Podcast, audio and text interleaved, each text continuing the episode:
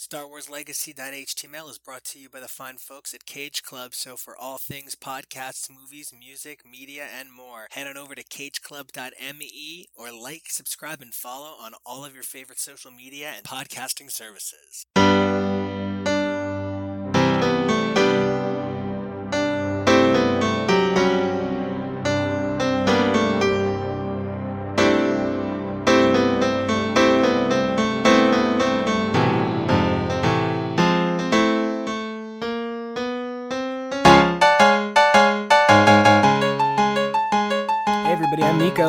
And this is ForceLegacy.html.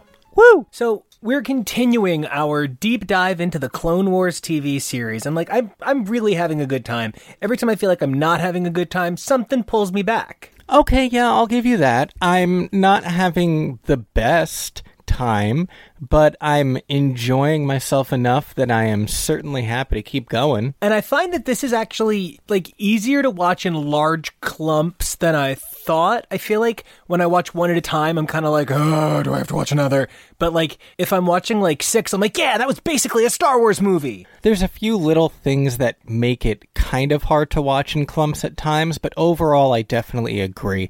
This is a show that thrives on arcs and multi part stories, so it's a lot more engaging when you're able to binge several in a row. And, you know, part of it is that it tells so many stories all around the Star Wars universe, which I find exciting. I'm really enjoying all of these new characters. Not that I have anything against the classic characters of yore, and the long forgotten Jedi's of then, and the wherefore art thou Sith bad bads of the past. But I very much find myself like, ah, Luminara! Give me Luminara! Absolutely. This is the Star Wars galaxy, not the Star Wars tight knit crew of the same people doing the same stuff over and over again. They've introduced so many characters, even just in the background already of so many films, that there's so much to explore. And it is of note that there are whole episodes with more women interacting than films of Star Wars in the past. Yes. Whether it's Ayla or, fuck, you know, I'll put Ventress on the list. Padme having so much agency and so much action unto herself. I just find myself really excited about the potential of the Star Wars Clone Wars galaxy, even if each episode doesn't wow me and thrill me. Today on the Star Wars Clone Wars chronological episode order list, we will be reviewing entries 12 through 18, episodes 8 through 14 of season 1. And for those at home who are like, you know, this does feel kind of all over the place, I agree, but finally having like six or seven in a row was like oddly comforting. I felt good just being like, oh, I can let it play. And I actually enjoyed how many arcs there were in this batch of episodes. There's actually a really fine example of why the Clone Wars is able to get away with such nonlinear storytelling within this batch. One of the episodes opens with Anakin missing, and there's no preamble, there's no action in the episode before that would have led to this. It's just suddenly Anakin is missing. And it feels like the kind of moment in time that if they so chose, they could go back and tell that episode of what led to this with Anakin. And it really paints a better picture of how they are going to be going forward telling stories like the ones that are more nonlinear. It reminds me of being eight and being like, how the hell did Luke get on Hoth? I want to know how Luke got on Hoth. How did Luke get to Jabba's palace? I want to see those things. When did Leia get, I almost said implanted. When did Leia go undercover? Yeah, there's actually a Star Wars Forces of Destiny episode that talks about the Leia one that you mentioned. That, you know, it's not necessarily the most important piece of story to have to look at, but never forget that Rogue One was completely conceived just because of one line in the opening crawl of A New Hope. I do want to point out that that weird sort of pre midquel quel quel sequel that Rogue One, I mean, captured my heart right away. They're doing a prequel to Rogue One, which Stellan Skarsgård has signed on for, and I am affectionately calling it somewhat anti-disciplinary zero. Because if it's coming before Rogue One, it's it's sort of like not there yet. Scamp Zero. I just hope this isn't like The Hobbit, right? I hope Scamp Zero isn't just, you know, like out of nowhere they get J.J. Abrams and he comes in and he turns the idea of Rogue One, like Jyn Erso Muppet Babies, into its own, like, Fast and Furious size, hey Joey, franchise. And I just, I am worried because it's, it's weird that I'm so protective of Rogue One, but I feel like it's such a unique entry in Star Wars. And obviously, I've gone off track completely, but still. No, I don't think so. I think that Clone Wars is proving to me as well that you can linger for too long on an idea and perhaps embellish too much on an unseen storyline. And while it's fun to explore the many threads that are left open ended, it's also important that we not belabor certain things either because then it just becomes tedious. And something that I am already starting to find a little bit tedious as we go through these episodes is the number of plot threads that obviously are going to get unresolved pretty immediately. The first sort of arc we'll be dealing with is episodes 8 and 9. Bombad Jedi, written by Kevin Rubio, Stephen Melching, and Henry Gilroy, and directed by Jesse Yeh. Followed by episode 9, Cloak of Darkness, written by Paul Dini and directed by Dave Filoni. This is a little Padme Jar Jar Binks adventure that sees the capture of Nute Gunray, who is a significant character from the film series who we know is not going to be a captive in episode 3. So immediately when they catch him at the end of the first episode, I was like, this can't last. And you know, I find myself getting less shitty about those as we go. I definitely felt myself start kind of aggressively like, ugh, don't make me deal with it. Like, I know that Anakin's not going to die. I know that this ship is not going to be a big, but like, I feel like the Nute Gunray ones are the ones where I can like let it go the easiest. Yeah, I don't really give a shit what happened to him. So while it's great that he's here, he's a really easy looking bad guy target, but he is just background nonsense.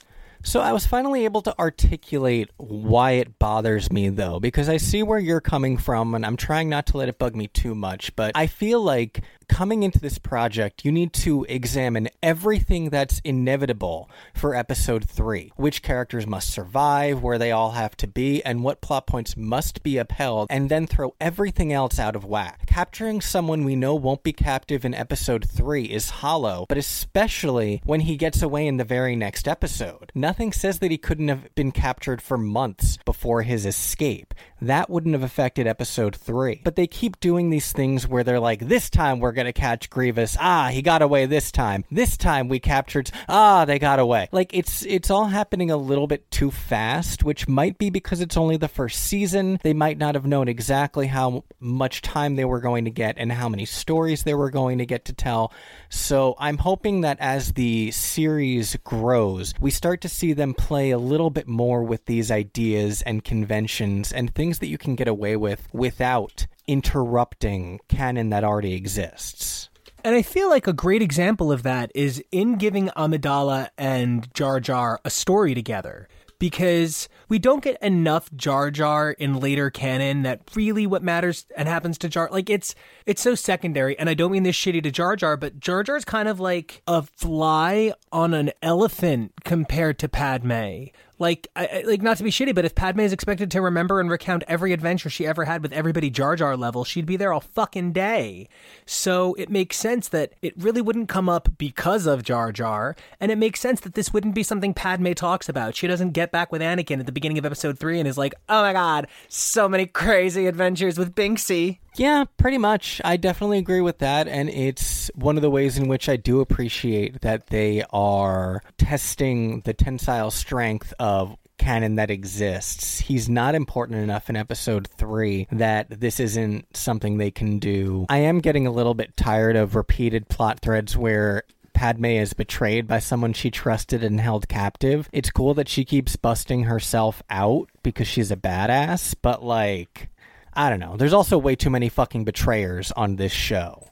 And there's so many plans that are just like sitting in the wings, waiting to go, that involve setting up Amidala. And I'm like, Padme, you need a better schedule. That it's harder to schedule your doom all the time. This is also a side note, but it's a personal pet peeve. C3PO was way too articulated in episode 8. He, like, can fully bend his knees and elbows and can pick himself up from being on the ground. Like that's not I'm sorry. He just he doesn't he doesn't have that dexterity and flexibility. I understand it's animated but there are so many things that other people don't let go about Star Wars canon. And that's kind of a big deal about you know mobility and, you know, that's a really great way to segue into the episode itself.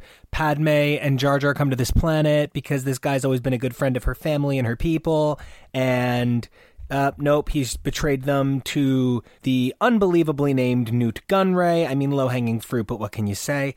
So then we have the scene of Jar Jar talking swamp which comes across like an offensive interpretation of Dory speaking whale in a way. And I actually am kind of like super great with it that he's like, oh, nope, they don't speak the same swamp as me. Ha ha ha.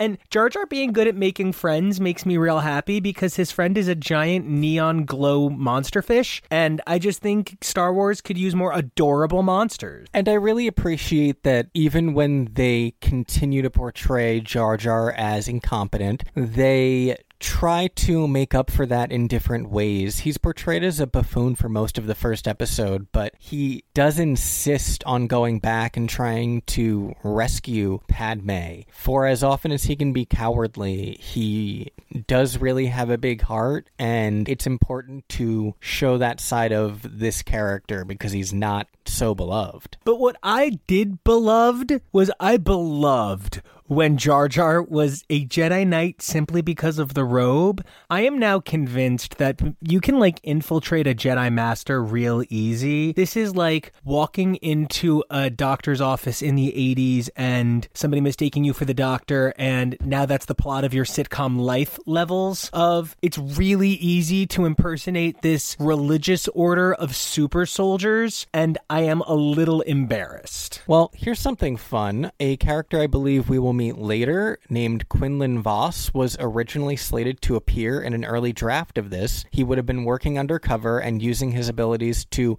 help make it look even more like Jar Jar was a Jedi. But he was cut in the early stages of production because the studio didn't have the ability to include many new characters because of the time it took to create a digital model. So they simply couldn't create the character to have that be part of the plot thread here. There was a little too much going on in this episode in general. I kept finding myself being like, you got three minutes to finish up, guys. There was even time for Palpy to show up at the end, which fine. I just accept that Palpy is always going to be around, Dooku is always going to be around, and by accepting it now, I'll be a happier person in the long run. I do want to point out there was something weird going on with Padme's voice in this episode. Not even just her voice, but like her speech pattern. I don't know. The episode seemed not to be able to find a balance in her voice. She goes from her usual, like, regal, very clear way of speaking, you will soon be destroyed, to this weirdly New Yorker thing where she's like, I can't tell you how many times. And I'm like, when did you have the backstory of being from Brooklyn? Queen Padme Marie. Queen's Padme. Speaking of queens, I loved in episode 9 getting General Luminara. I thought she was awesome. She has a different look. And not to be, you know, biased, but the more Lady Jedi you give me when I've had such a dearth of them, the happier I'm going to be. I've seen the same sort of rote, general, basic male Jedi background character forever. And so getting some cool new females with some cool new designs, that's a plus just on a visual level alone. And Luminara provides something I really like, even if her last name sounds like Undo like as in without dual Lee. Okay, but if we're going to talk about female Jedi, let's talk about Ahsoka in this episode, just like busting out the torture tactics. I don't know where she learned that crap in the first place. I I don't think Anakin was quite as severe as this in front of her yet she's like threatening to fucking kill Nute Gunray to get information. And Luminara's got to be like, whoa, kid. You know, and that Nute Gunray scene actually does sort of expose the best and worst of this show. Like we said earlier, it's kind of that character we sort of know and sort of care about, and nothing really that bad can happen to them. Uh, and you know, also it's like when Palpy is like, "Oh, Ventress fails so much." Nah, I mean, so does so does Dooku. So Dooku's got to keep failing. If Dooku suddenly succeeded and killed Obi Wan in the Clone Wars series, we'd know about it in Episode Three. So you know, in some ways, I'm actually really glad that this is a thin on plot episode. The the star really is Ahsoka's development as a character, and those torture tactics do kind of come out of nowhere. So I'm happy to get this much development on her, though. And again, the bad guy is ultimately a betrayer, which is starting to get a little old. I don't know why there are so many betrayers in the Star Wars universe, but this does give me a new perspective on Del Toro's character from episode 8 because I always found that really annoying. But now I guess seeing how many people turn on the Republic in the course of this war when we're not even like 20 episodes into this 100 plus episode series. All right, I guess that's just how people behave in a galaxy far, far away. And I thought it was a lot to ask me to believe Ahsoka versus Ventress, uh, you know, in a palpable way, because I do love the idea that Ahsoka can stand up to someone like Ventress, but then when Luminara has trouble taking on Ventress, I'm like, but yeah, Ahsoka did so well for so long, so then them needing to team up to take down Ventress was really cool. I liked a lot of those visuals and slicing up the giant tubing and piping. Uh, but as far as your point on Argyus, I was I thought it was really of note. I was like, oh, this guy's got a really unique helmet. He talks about how important it is that he can have decisions, and so then he says that that's why they're so important. And I'm like, oh, yeah, maybe that's why the Sith keep failing because they just have droids. And I'm like, oh, this guy, no, blue helmet, no, cool blue helmet, don't. And he says that whole thing about how it's important to break rules. And I'm just like, no, I didn't love that bit. You're right about the number of betrayers, but you know what I'm right about? Kit Fisto! We get Kit Fisto, Fisty, Fisty Fisto, Fusty Fisty. He shows up and it's the best. And they mention it at the end of this episode. And there's like Kit Fisto at the end of the episode. And I'm so excited. Which brings us to episode 10, which is sort of a standalone episode Lair of Grievous, written by Henry Gilroy and directed by Atsushi Takeuchi.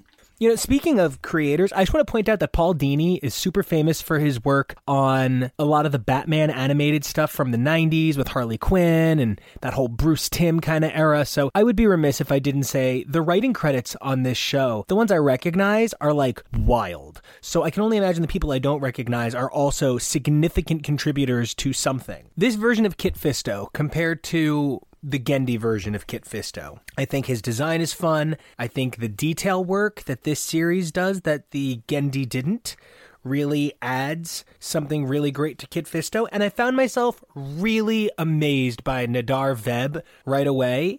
I was like, oh, look, it's a giant prawn. Which, of course, meant that he had to inevitably die. Yeah, I'm really coming to find that if I like the character, they die or they're evil. And those are my only choices. My parameter is did we see them in episode 3? Do we like them? They're probably going to die. I did think that this Gunray gambit continuing to go on and on. I maybe don't think Nute Gunray is that interesting that I really wanted to follow his kidnapping across this many episodes, but I did think the video screen sort of deception, the, the Jedi keep being made to look like chumps, and it only works because Palpatine's in charge of everything. Mm-hmm. But like then it's still more of that ugh Palpatine's in charge of everything. Why are we even watching this? There's no there's no victory that they can possibly score. It's just watching Jedi fail over and over and over again. That's the show. So in that regard, it's kind of a bummer, but I did love those creepy statues. Yeah, I really liked getting some Grievous backstory. I almost would have preferred that to be the two-parter, but it is probably better leaving some amount of Grievous's backstory and mystery as well. However, we were thrilled when we saw him actually bust out a bunch of lightsabers because I keep being like, he's got one, he's got two. Oh, there's six. Okay. This guy's a Swiss army droid, and at the same time, there's sort of some like Sith Pennywise predatorness to him. He kind of gets that spider crawl going on, but he's still the fucking predator. Yeah, a lot of this episode evoked very strong Predator vibes for me as far as Grievous. The lair and the statues commemorating old battles, it very much reminded me of when we see Predator's ship in Predator 2. And this whole sort of, I guess, droid techno ecosystem on this ship with the Doctor Droid, who has way too many fucking opinions. I loved sassy Doctor Droid. I don't know why you let yourself submit to these changes. What the fuck? Like, what plastic surgeon is like, can you imagine the plot of Nip Tuck being Nip Tuck and Reed, where it's like, you're getting your boobs done, but I would have gotten your nose fixed? Is that not what the show was? No, they were too busy fucking during the surgery. Okay, but then that. So, I also loved Gore, Gore the cute monster puppy. I really appreciated genuinely so much that there was a giant monster and it wasn't a rancor. I love seeing bits of canon come up again, but I also love seeing us explore new things. So that was pretty cool. And speaking of new things, there's that moment where Grievous has his face mask come off. And I actually found it to be like powerful because I think we see Grievous afraid for the first time in this episode, not just angry, but afraid. And it was like the mask came off. And here's a bit of audio trivia. The scream that can be heard when his mask is being removed is the audio of his death scream from Revenge of the Sith. Wow. I also you know, the the build up to Nahdar Vebb's death was kind of frustrating because I was afraid he was going to fall to the dark side, but I guess knowing that if a Jedi steps off the path of the light but not far enough into the path of dark that they just lose their way, it kind of weakens them. I guess I can if I can just see enough Jedi lose to the dark side in that way, not that they all turn into monster killing machines, but they lose their path, they lose their focus, and thus they're defeated, like Emily Thorne having an off day in the Hamptons. I can work with that. When I was a little Padawan, My father was framed for taking over the Galactic Empire. I ultimately enjoyed this episode mostly, but I liked Kit Fisto's episode in Clone Wars No The more. Uh, just because the action sequences were really cool. I don't know if half of the stuff that I liked from those episodes technically can translate into canon. I know we're seeing Jedi do all sorts of crazy stuff. We saw Luminara or Ahsoka use the Force on a control panel at one point, and I was like, oh, okay, that's a thing I guess you can do. I don't know if we still are allowed to have underwater lightsabers, though. Hopefully, maybe we'll see something like that down the line. But it was a pretty good episode. The next arc is episodes 11 and 12, Dooku Captured and The Gungan General, both written by Julie Siege, directed by Jesse Yeh and Justin Ridge, respectively. I really loved that the whole previously on narrative was like this whole fucking thing we didn't see.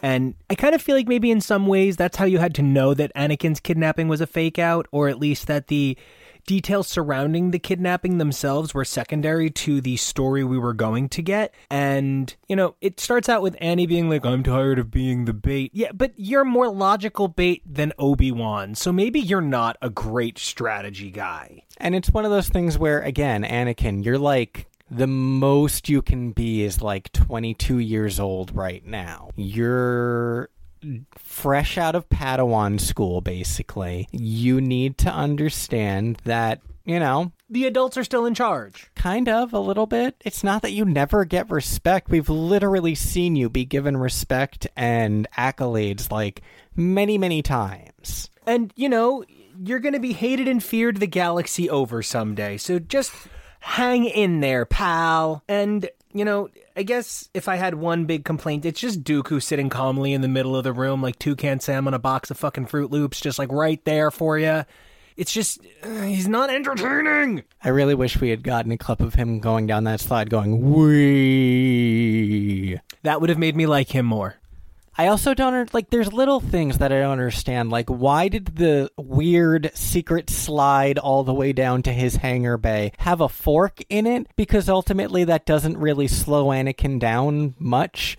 It it just leads him right to the same place a little bit slower. What? And you know, speaking of that, like there's a point in the episode early on where Anakin loses his lightsaber, and I'm just kind of like, yeah, okay, he's not gonna have a lightsaber for the rest of the show. As a matter of fact, that's why he becomes Darth Vader. His lightsaber's gone. Like I just don't find it a necessary hiccup. And a little on that same subject, I'm always slightly perturbed when I see Jedi's using their lightsabers as flashlights. Like, first of all, if anything, lightsabers should have a flashlight mode so that you don't need to extend the blade all the way if all you need is light. Because that's like a three foot long beam of laser energy that can cut through nearly anything. Why are you just walking around with it as a light source? It's kind of like using the Death Star to make a grilled cheese sandwich. I guess you can. Y- yes. To take it to extremes, yes. And you know, so then when Obi Wan's lightsaber is broken, I'm like, okay, damn, damn, damn. That's sort of adorable. It's a little silly, but it works for me. I have to give this episode something. When it was titled Dooku Captured, I never assumed it meant he would be captured by someone else. That was pretty cool. Let alone the cast of Borderlands. Yeah, this is our introduction to Hondo Ohnaka, who is going to eventually appear in Star Wars Galaxy's Edge's Smuggler's Run attraction. So that's pretty cool. And I actually loved the character right away. I thought that the people of Vanqor were like cool, scary, and I enjoyed that a lot. It was very entertaining. I also thought the TK ballet that Anakin used to lure them with the rock was kind of cute. All in all, this was one of my favorite two parters. I just loved that they asked for a ransom of a million credits to be paid in spice. That's basically like asking for a million dollar ransom, but paid in cocaine. Well, when you're very focused on your product, you know. Also, tying Dooku up. Okay. There's this moment where Dooku kind of tries to get the Vanqorian smuggler bad guys to back up, the pirates basically, and he looks for a moment like he thinks he can take on all of them. And I actually wonder, did he consider it for a moment? Like, how fucking crazy stupid is a Sith? Because to be a Sith, you do need a pretty weird sense of self preservation that is both extreme self preservation and very little self preservation. So I really wonder if for a moment he considered taking all of them on. It was interesting seeing in this two parter the lengths that Dooku is willing to go for self preservation in that way. Because I totally get what you're saying about that moment. And then in the next part, we see him having to team up with Anakin and Obi Wan for the sake of his own survival. It wasn't really a buddy cop episode I needed to see in terms of Obi Wan and Dooku and Anakin having to work together. I also thought, like, Obi Wan came across as bizarrely submissive to Dooku throughout their whole interaction. Well, and before that, even, I thought Obi Wan getting drugged alongside Anakin was so weak. You know, like that was that was a little see through. Hondo's people turning on Hondo was a little tropey, but I was fine with it. If there was something that made me really excited about this episode, it actually was something that happened on the ship with Jar Jar. At one point, the senator is like, these ransom missions are sort of common and they regularly go wrong. And I wound up a sex pig in a dungeon. And I thought that was actually kind of like, wow, these senators really are putting their lives on the line every day in a way that just doesn't come across in the films. So I thought that was a really definitive moment for my interest in the Galactic Senate as people. I agree. I really enjoyed that moment. Unfortunately, that moment was the only part of that scene and story thread that I really enjoyed. All of Jar Jar's faffing around with his seatbelt just stressed me the fuck out, especially because then, like, a bunch of people actually did end up dead after that scene. So that really takes all of the comedy out of him, you know, falling out of his seat and ending up in the cockpit. Ha ha ha. Like, three people died. I also was horrified by the sudden transition from Ahmed Best as Jar Jar's voice actor because apparently episode 8 is the only one in season 1 to have Ahmed Best in the role, and he did not return again until the other episode that we have seen him in, Supply Lines from season 3, and then three episodes of season 4. The rest of his appearances between are voiced by an actor named BJ Hughes, which I was relieved to find because I thought this was a very bad showing from Phil Lamar. but no, apparently not.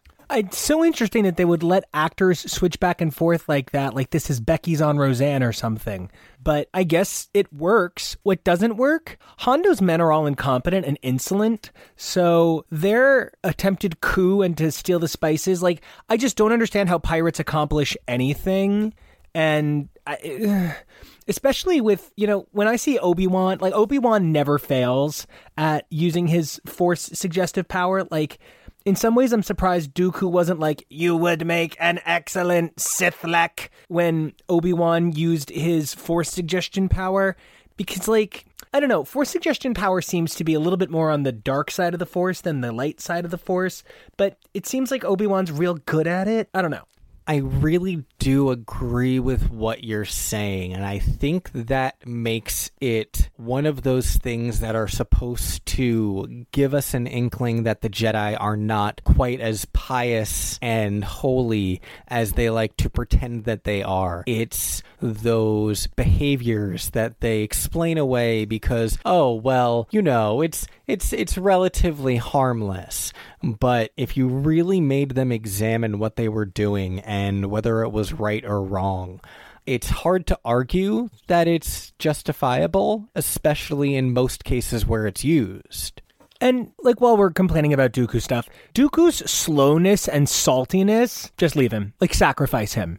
Cut him open and wear him like a tauntaun. Tell us how you really feel. And, you know, there does come that scene where they cut each other free. And I, I did appreciate that moment because if I'd had to explain away Dooku escaping while still connected to them, I would have lost my shit. I would have been so annoyed. So that in a logical way, he winds up breaking off on his own. Fine, fine. And to jump back a couple of episodes, I made that comment about, oh, R2 represents droid torture because this is a kid. Sh-. No, they fucking torture the Jedi this episode. It's like straight up. But you know what? I did notice that it was like a lightning zap and force lightning is like an acceptable form of torture in this universe. Especially because we have set the bar for what is horrifying force lightning torture so high from its creation in episode 6 when we first see Palpatine torturing Luke. As long as it falls under that level of torture, it's acceptable. I did think, however, Dooku's murder spree at the end of this episode was well beyond that acceptable level of torture.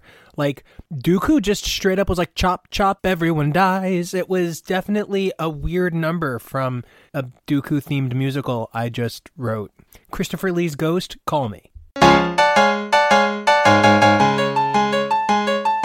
The final arc we have to discuss is episodes 13 and 14, Jedi Crash, written by Katie Lucas, yes, that Lucas, and directed by Rob Coleman, and Defenders of Peace, written by Bill Canterbury and directed by Steward Lee. Katie Lucas will be involved with about 15 episodes, and while this is his first episode, Steward Lee will become a veteran Clone Wars director, working on over 20 episodes through the final season. You know, I love hearing that people have this like 20 year period on this project because it really was a huge project they spent an incredibly long time on. And I think that's how we're on episode 13, but and I guess that kind of was like episode 17 of production or whatever, but there's a casualness to the extent of the battles we see in media res that's actually helping me less and less to mind that these fights weren't shown in the films and that these fights sometimes aren't even shown in the show. I think having had such a long time to work on it both before it began and over the course of its run there really is, by this point already, for me, a delicate magic that sometimes they miss, true, but they're really starting to find a rhythm for the show that I connect with and resonates with me. And I liked seeing more characters being developed. Again, we meet Aayla Secura in full for the first time in this episode.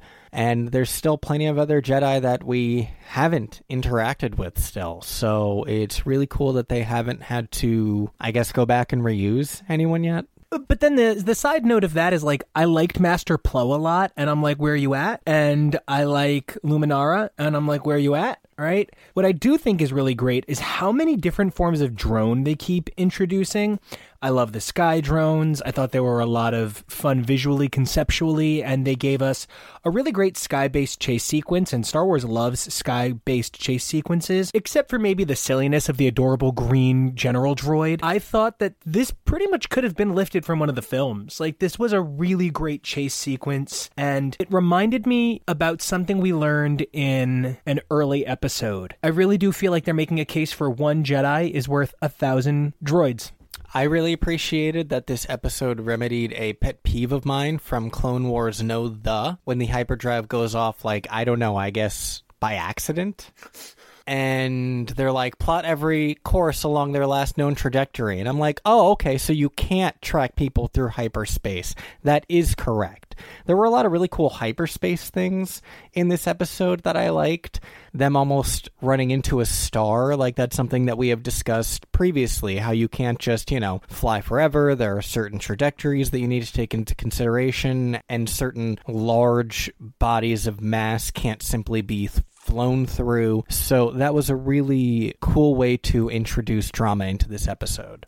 It's also important to keep limits on some of the characters in that regard. And I thought, like, you see Anakin throw everybody out of a room, and then he's unable to defend himself, even though he's trying to put everybody ahead of him. Like, you know, there were really great ways to balance the narrative here instead of just, oh, it's the limitlessness of space travel. Well, there's still a chase element, and there's still a trade. You can't just do things. And that's something that I guess I'd been afraid that the show would lose because I'd heard about how there's like time travel and magic and gods. And so, like, I feel knowing that there's still reasonable boundaries set by the show keeps me invested. Okay, I have a question though, because there's this weird thing that I have now noticed for the second time, and I don't know if it's just an animation glitch or if it is one of those things that you're talking about that's going to be one of those weird magic things. But this thing happens to Ahsoka's face where her eyes glaze over.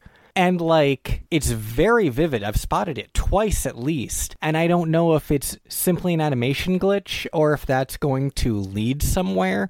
I don't know. But it's freaking me out and I don't like it. I totally am with you on that because if it is a cool sort of ahead of the game, kind of like seeding something, I'm into it. And you know, it's why when they try and tell me that Anakin may die, I'm like, no, they're not going to reveal that Vader was always a clone or a time traveler. So instead, by focusing on Ahsoka and Aayla and Rex, you're giving me something to care about, and then I am going to examine those things really deeply. And I'm going to wonder is Ahsoka having a far off look constantly, the same sort of look in these major moments? Is it an animation hint as to something coming? Because this universe loves that. I mean, we even heard that they were trying to introduce a Jedi to the Jar Jar story who had to show up later instead. There's just a lot of threads. I'm really glad I'm watching this after the fact instead of live. I agree, especially when characters they introduce that we are supposed to sympathize with in the narrative are frankly just kind of annoying. I didn't particularly care for the leader of the Lurmen people. First of all, we colonized this system to escape your wretched war. What what the war does not last more than 3 years. At what point did you flee and then colonize and now you're already having the war catch up to you that you're being all blustery and being like we don't want to be a part of this. Well, it came for you anyway, Buster. And how long could you have possibly even been there? Like that you're so set in your ways? Do you guys have like gnat esque life cycles? Right? That's what I'm saying. And your names are weird. The one guy's name was Wag Too, not like W A G T U or anything like that. Like literally T O O as a separate word. Like I am also Wag. Like maybe that's their version of Junior. However, I was glad that Junior here was a bit smarter than his dad. I'm not saying that you should abandon religious beliefs, but by allowing the separatists to come in and take over, you are permitting the murder of others. And there were just so many ways in which you knew how this was going to end. It had to end this way. But I did think it was really cute that Wag Too got to be part of this team and help the Jedi save Anakin. I liked that. And for as annoying as I found the character, the leader really was a good way of delivering the message that they were trying to deliver, which is sometimes it's not a moral choice. Sometimes you are forced into making a decision about these things. This episode also had something that I am ongoingly perplexed by, which is the battle droid's sense of mortality. What is that about? Is it just for comedy? Is it something that we are supposed to connect to on a narrative level? I'm not really sure. And I think that's part of like the little kiddiness of it, unfortunately. Oh no, they all talk like this. And I think we're supposed to like think that's adorable. I just kind of find it childish. It doesn't really move me. I I agree. I've been trying to think more and more about, you know, a lot of this stuff is it's meant to be for kids. It's something that we enjoyed growing up on. And that's not to say that you can't also make it palatable for adults. It's a difficult tightrope to walk sometimes, but, you know, you kind of hope for better. and you know, there's other kind of like technical issues for me at times. I thought the ending of this episode was jarring. It just sort of came to a screeching halt. So when the episode after 114 continued directly, I was relieved.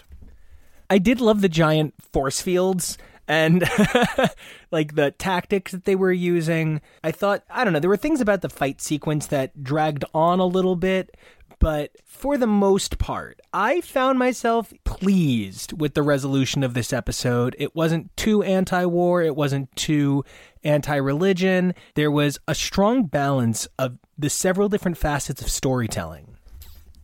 If anything, I would say that the strongest message of this episode was pro survival and understanding what that might mean sometimes. In a lot of ways, I think that kind of is true of Star Wars in general. Star Wars has had to adapt and change with the times. Fandom has had problems with the prominence of female characters. Fandom has had a problem with the prominence of characters of color. The idea of adding homosexuality to the universe. And sure, in 1977, that was okay. But fandom has had to evolve to survive the same way these characters needed to. You can hold on to your steadfast beliefs, but Star Wars had to change, and I think in a lot of ways, Clone Wars is a dynamic expression of that. I like that. And until next time, when we return to talk more about Clone Wars, where can everybody find you online? You can find me on Instagram and Twitter at Kevoreally, K E V O R E A L L Y, as well as the Facebook page for this program, Husbands Talking More or Less, at Real Nico Kevo Action. And you can find the super cool, super fun, super inclusive superhero stories from Kid Riot over at kidriotcomics.com. Nico, where can the folks find you? You guys can find me all over this network, Mondays and Thursdays with We Are Krakoa and X's for Podcast, where we take a look at the Uncanny X-Men comic book franchise. Don't forget to check out all of the episodes here on HTML, where we talk pop culture at large. You want to look at me? You can check me out on Instagram, Nico Action, N-I-C-O-A-C-T-I-O-N, and until we come back. Guys, keep those Kyber crystals burning. May the Force be with you and also with your Force Ghost.